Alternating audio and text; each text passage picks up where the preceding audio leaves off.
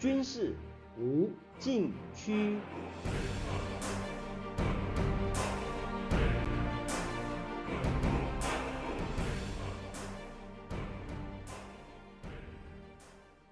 听众朋友们，大家好！您现在收听的是自由亚洲电台的军事无禁区栏目，我是栏目的主持人齐乐意。美国从阿富汗撤军不是一次个别的军事行动，而是整个国家安全战略的转型。拜登总统七月八日在白宫公开指出，美国需要集中加强核心力量，以应对中国和其他国家的战略竞争。这将是真正决定美国的未来。请注意，拜登特别提到中国，这不是老调重弹，而是攸关美国今后发展，并决定美国是否能够继续引领世界的一个长远的战略判断。而拜登政府的第一个考验，就是如何判断并应对中国可能对台动武的问题。轻重缓急之间，将决定美中大国竞争的走向。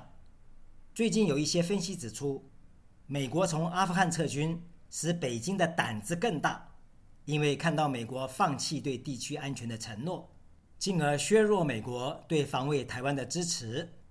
中国官媒《环球时报》趁此大做文章，八月中旬接连发表两篇美国终将抛弃台湾的言论，宣称中国是核大国，在近海的军事斗争准备充足。美国若要介入台海战争，也完全没有取胜的把握。面对中国官媒的大外宣，原本不必理会，但是美国从阿富汗撤军对台湾意味着什么，却是紧迫而现实的问题。美国斯坦福大学国际问题研究所研究员，也是美国企业研究所非常驻资深研究员梅惠玲，九月十三日在《纽约时报》发表评论文章指出。目前有很多理由让人担心中国将对台湾发动攻击。尽管最近在外交圈和军事圈的激烈讨论中有这样的暗示，但他认为，美国从阿富汗撤军更有可能使中国停下来仔细思考，而不是推动他们对台使用武力。理由并不复杂：美国从阿富汗撤军给中国的后院带来安全问题。而且，阿富汗的冲突可能蔓延到新疆，包括引起不可预料的恐怖攻击，迫使中国分散与美国竞争的注意力。梅惠玲认为，美国结束阿富汗战争，意味着中国多年来的好日子，也就是中国宣称的重要战略机遇期，即将到头。这些对中国武力犯台的任何图谋来说，都不是好兆头。拜登总统八月十六日在白宫公开指明，中国和俄罗斯才是美国真正的战略竞争对手。他们最希望美国继续投入巨额资金和资源，无限期的陷入阿富汗的局势。现在，美国走出阿富汗的泥淖，开始集中精力对付中国。梅惠玲在文章中指出，美国总统奥巴马。早在2011年宣布把战略中心转向亚洲，特朗普政府把中国列为大国竞争的首要对象，但是都没有到位。从阿富汗撤军表明，拜登政府的确重新调整美国的国家安全优先事项。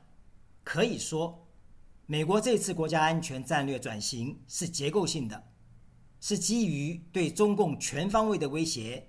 有其深刻理解，而做出长远斗争的战略判断，这和冷战时期与苏联对抗，主要偏向军事和地缘政治的博弈大不相同。在这个背景下，美台关系的发展也不同于冷战时期，开始从策略性的单向援助向结构性的战略协作调整。中国想要对台动武，整体外部形势。已经不同以往，美国从阿富汗撤军对台湾的最大意义也在于此。这也是为什么在新的形势下，中国对台动武不得不停下来仔细思考的深层次原因。讲到这儿我们先听一段音乐稍后继续为您说明。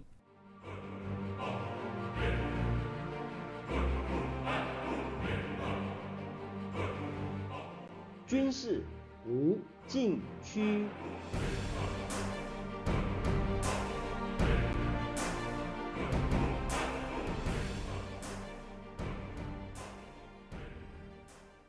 好的，我们回到栏目现场。环球时报指出，今天的阿富汗就是明天的台湾。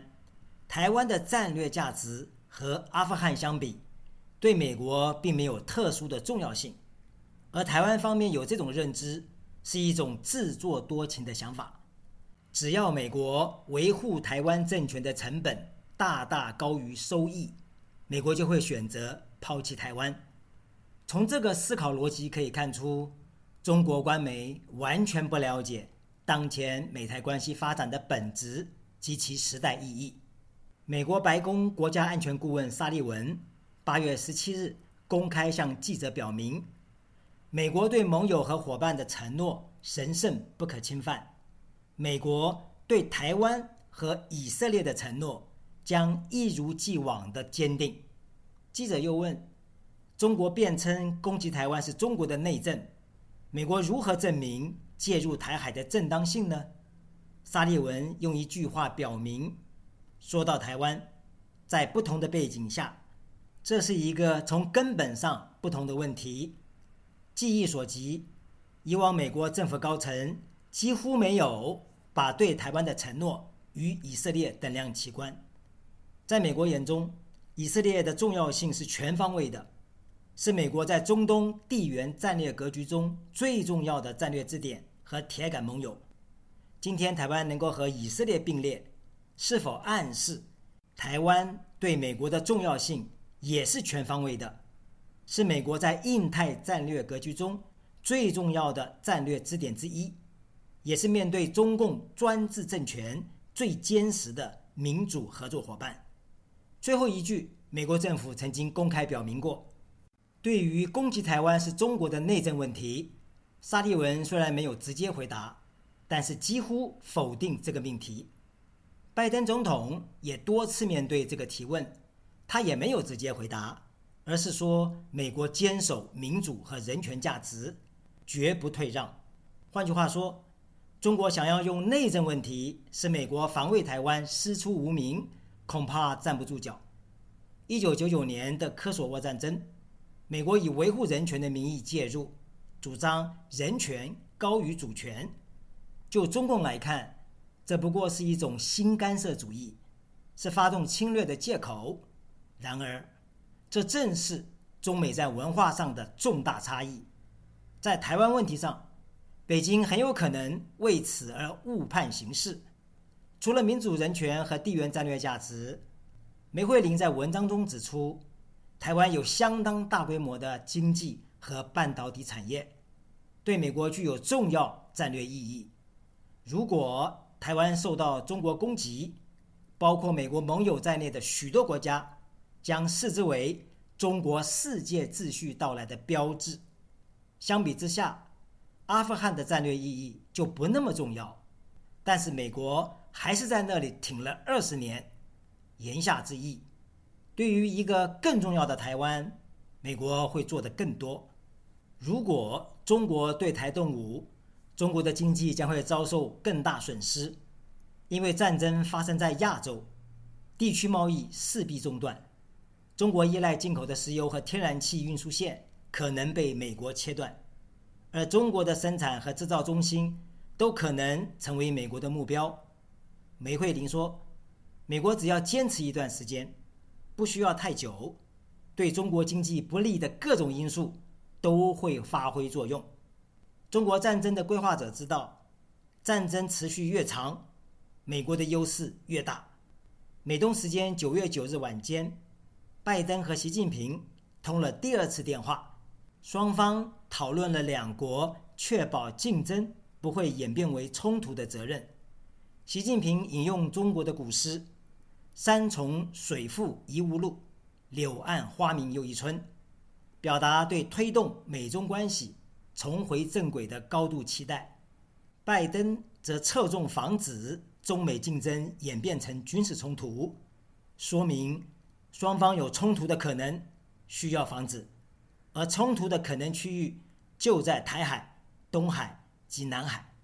梅惠玲认为，拜登与习近平通电话，暗示了这个重大的利害关系，要防止竞争演变成冲突。中国领导人已经预期到与拜登政府的紧张关系，而现在他们面对的事实是，美国可能有意愿，也有资源来回击中国的侵略，即使这意味着战争。这是梅惠玲的个人解读。但也反映了中国一旦对台动武，必将引起美国回击的可能思路。说到这儿，我们先听一段音乐，稍后继续为您说明。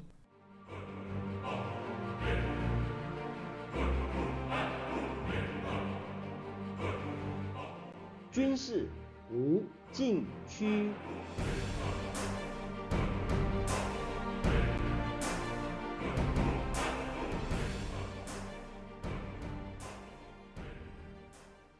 好的，我们回到栏目现场。世界知名对冲基金桥水基金的创办人戴利奥，去年九月在职场社交平台领英的官网上指出，美国会为保卫台湾而战吗？他不能确定，但是他可以预见，美国不作战将是中国在地缘政治上的重大胜利，也是美国的巨大耻辱。这将标志着。美国在太平洋和其他地区的衰落，就像英国失去苏伊士运河，代表大英帝国和其他地区的终结一样。这一个损失的影响将远远超出损失本身。比如，英国失去苏伊士运河，也标志着英镑作为世界储备货币的终结。戴利奥说：“据他了解。”中国有很强烈的愿望，不想与美国发生热战，因为中国的领导层知道热战会有多么可怕，并且担心无意中陷入如当年第一次世界大战的漩涡之中。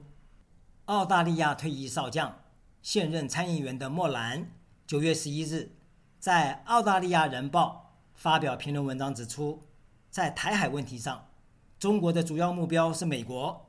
为削弱美国在西太平洋的力量，而台湾是一种手段。他指出，台湾能与中国抗衡多久不那么重要，因为台湾可能会被中国用来引诱美国海军进入一个非常危险的地区，进而重创美军，迫使美军不得不撤出西太平洋。只要中国基本控制第一岛链和第二岛链大部分区域，台湾就能垂手可得。相比之下，迫使美军退出西太平洋，比解决台湾问题更显其重要。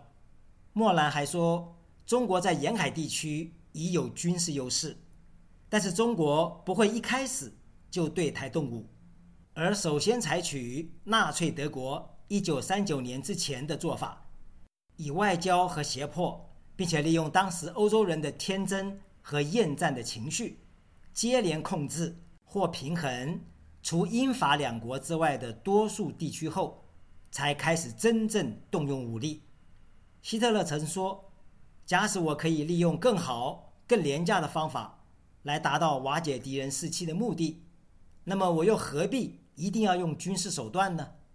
他还说：“我们真正的战争都在军事行动开始之前就早已打过了。”结果，他取得辉煌军事胜利后。开始迷恋纯军事手段，四处为敌，最终导致败亡。事实上，中共已经对台湾实行认知战，以外交和胁迫手段打击台湾的心理意志。如果动武，中共很有可能引火烧身，带来不可预料的后果。听众朋友们，您现在收听的是自由亚洲电台的军事无禁区栏目，我是栏目的主持人齐乐意。谢谢大家收听，下次再会。